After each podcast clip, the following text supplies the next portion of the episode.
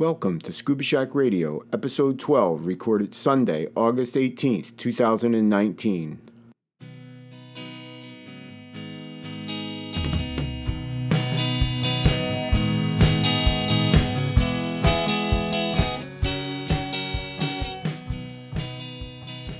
Scuba Shack Radio is a bi weekly podcast in support of our mission to empower individuals with knowledge, ability, and experience to venture underwater in pursuit of their aspirations and to advocate for ocean health and sustainability.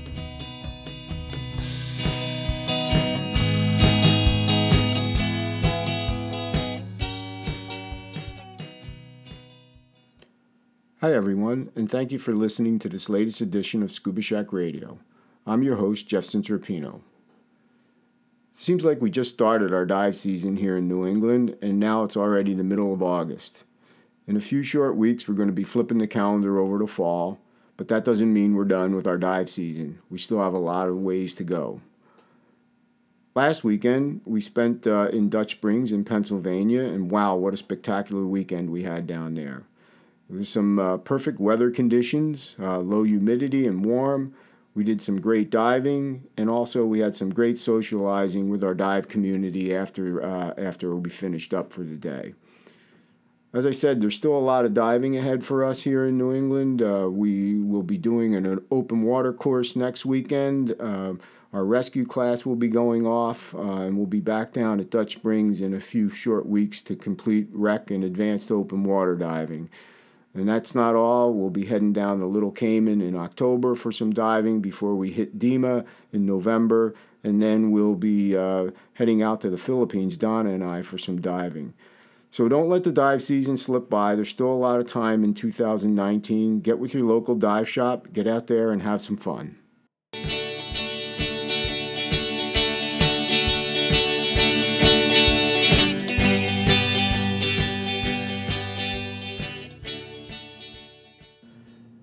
Several years ago, PADI updated their open water certification requirements to include the deployment of a surface marker buoy, or SMB, and you do this as part of your open water dives. Now, this is something that I'm very pleased to see being incorporated into the training. The SMB, or as some folks call it, the safety sausage, is a critical piece of safety equipment, especially for ocean diving. Having this piece of equipment is the first step. Equally important is knowing how to use it.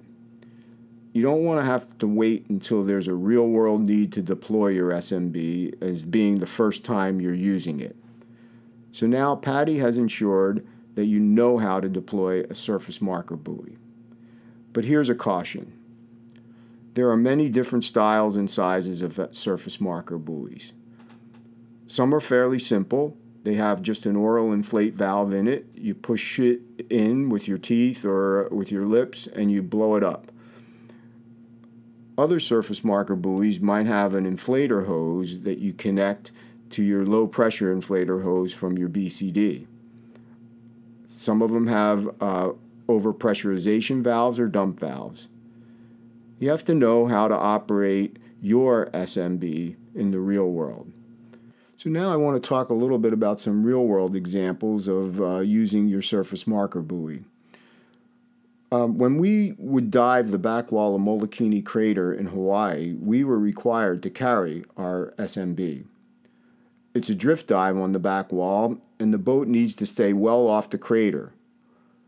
When you come up, you're going to need to inflate your surface marker buoy so that the boat can see you because they're quite a ways off the crater and then motor in and pick you up. Deploying your SMB at the surface is essential. You might also need to uh, deploy your surface marker buoy if you know you missed getting back to the boat or if you come up uh, too far away from the boat. Here's an example. Several years ago, Don and I were diving with some friends down in Turks and Caicos. While diving, uh, the current picked up on that uh, on that dive, and as we came up over the wall, we knew uh, we were beyond the turn marker that they had placed uh, on the wall for us to get back to the boat. We wanted to make sure that the boat knew uh, we missed the turn and that they would be able to see us as we came up. So we all came up to 15 feet, and Dennis, who was diving with us at the time, took out his spool and his safety sausage, partially filled it, and shot it to the surface from 15 feet while we finished our safety stop. Once we surfaced, we saw the boat about 300 yards away they saw our safety sausage and signaled us, came over, and picked us up. So you never know when you might need that SMB, but knowing how to use it is very essential skill. So please pick up a, a, safety sausage at your dive shop. Make sure you know how to use it and be safe out there.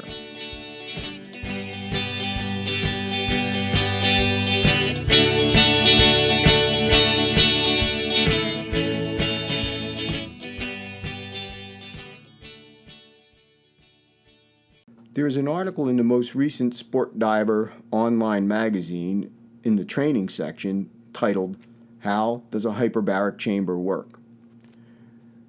This article has a really nice primer on decompression sickness, or DCS. It describes the physics and physiology of how the nitrogen is absorbed into our tissue while we're at depth and how it comes out as we ascend. Too fast, and we've got a problem. So, if you were to experience DCS, it's very likely that you're going to need to visit a hyperbaric chamber or recompression chamber. Very simply, the recompression chamber recreates the environment of a dive at depth. So it's forcing the nitrogen back into your tissue.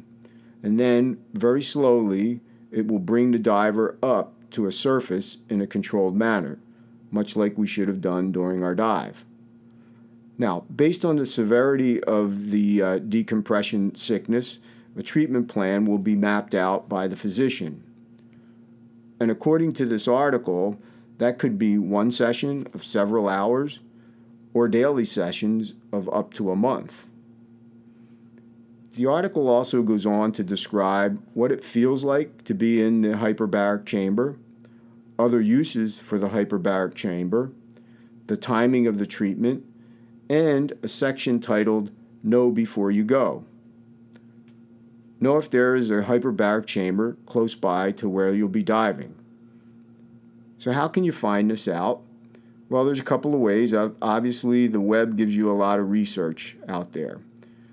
There's a site called the Undersea and Hyperbaric Medical Society, or UHMS, and they maintain the UHMS accredited hyperbaric chamber facilities list.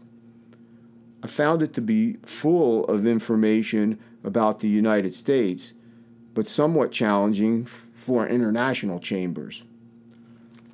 Divers Alert Network, or DAN, has a chamber facility referral network, but I wasn't able to find a list on the DAN website or to be able to search uh, the DAN website for information. It seems like you would need to call them to find out uh, a chamber that's on their list. So we're going to be going to Little Cayman in October, as I mentioned at the top of the show, and I wanted to know where the nearest chamber is. Well, UHMS site says it's Florida, but I thought there might be one on the islands. That's where Google comes in. The, hyperbaric chamber um, on Grand Cayman is at the Cayman Island Hospital. So, before you go on your next dive trip, it might be a good idea to know where the nearest recompression chamber is. And if you can't find it online, I would just call the dive operator that you're going with and see what they have to say. You know, tell them that you're going to be diving with them and get that information. And very importantly, uh, don't forget to get your dive accident insurance. I have used DAN for my whole diving career. It's a minimal financial investment for the peace of mind that you'll get.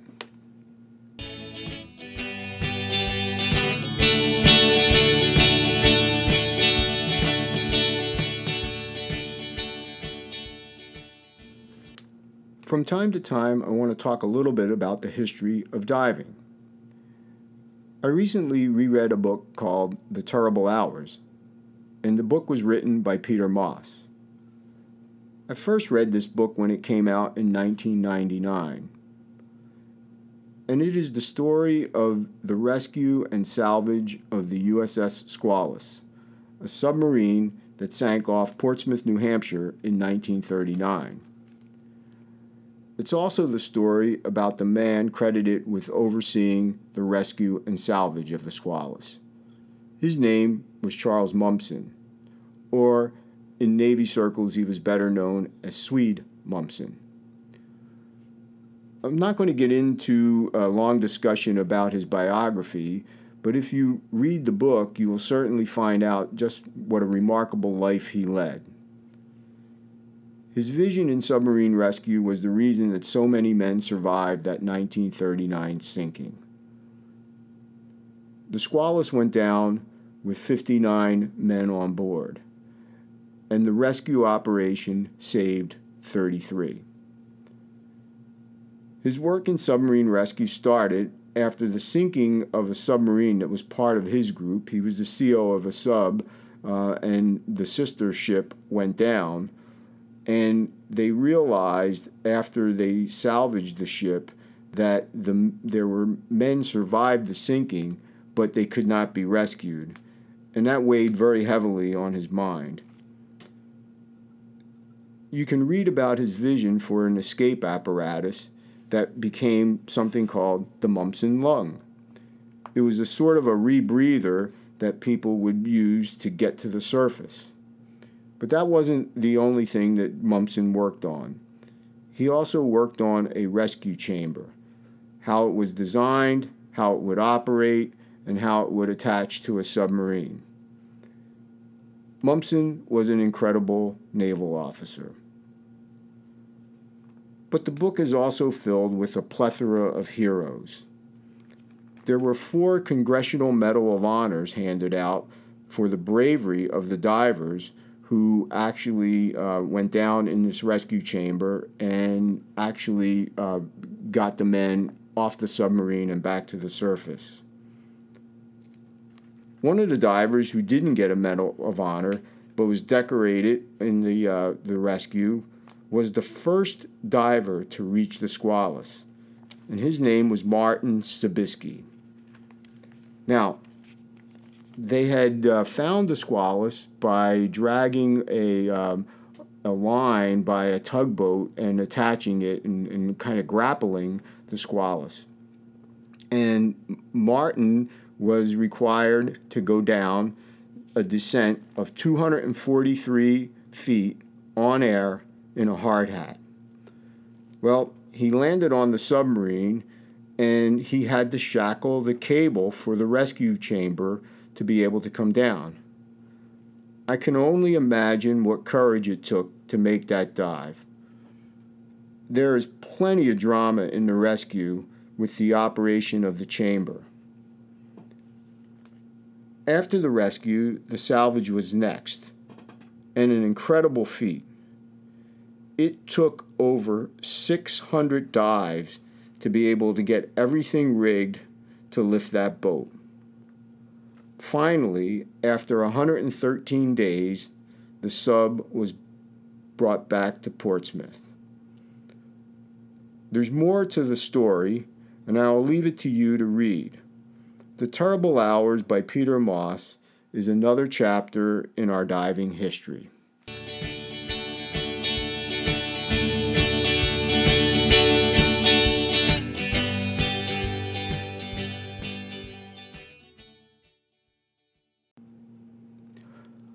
Well, that wraps up episode 12 of Scuba Shack Radio. A little milestone again, we've made it to a dozen shows.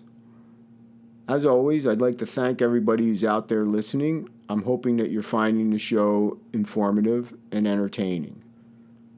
Also, I'd like to ask that you uh, give us a rating on your favorite podcast application. It's always great to get feedback. If you have any ideas for a story or things you'd like me to talk about, please pass them along. We can be found at Scuba Shack Radio or at um, Scuba Shack, our website, Scuba Shack CT. There's still a lot of diving to be done this year, so I'm hoping that everybody's getting out there and have some fun. And we'll talk to you in a couple of weeks. Thanks.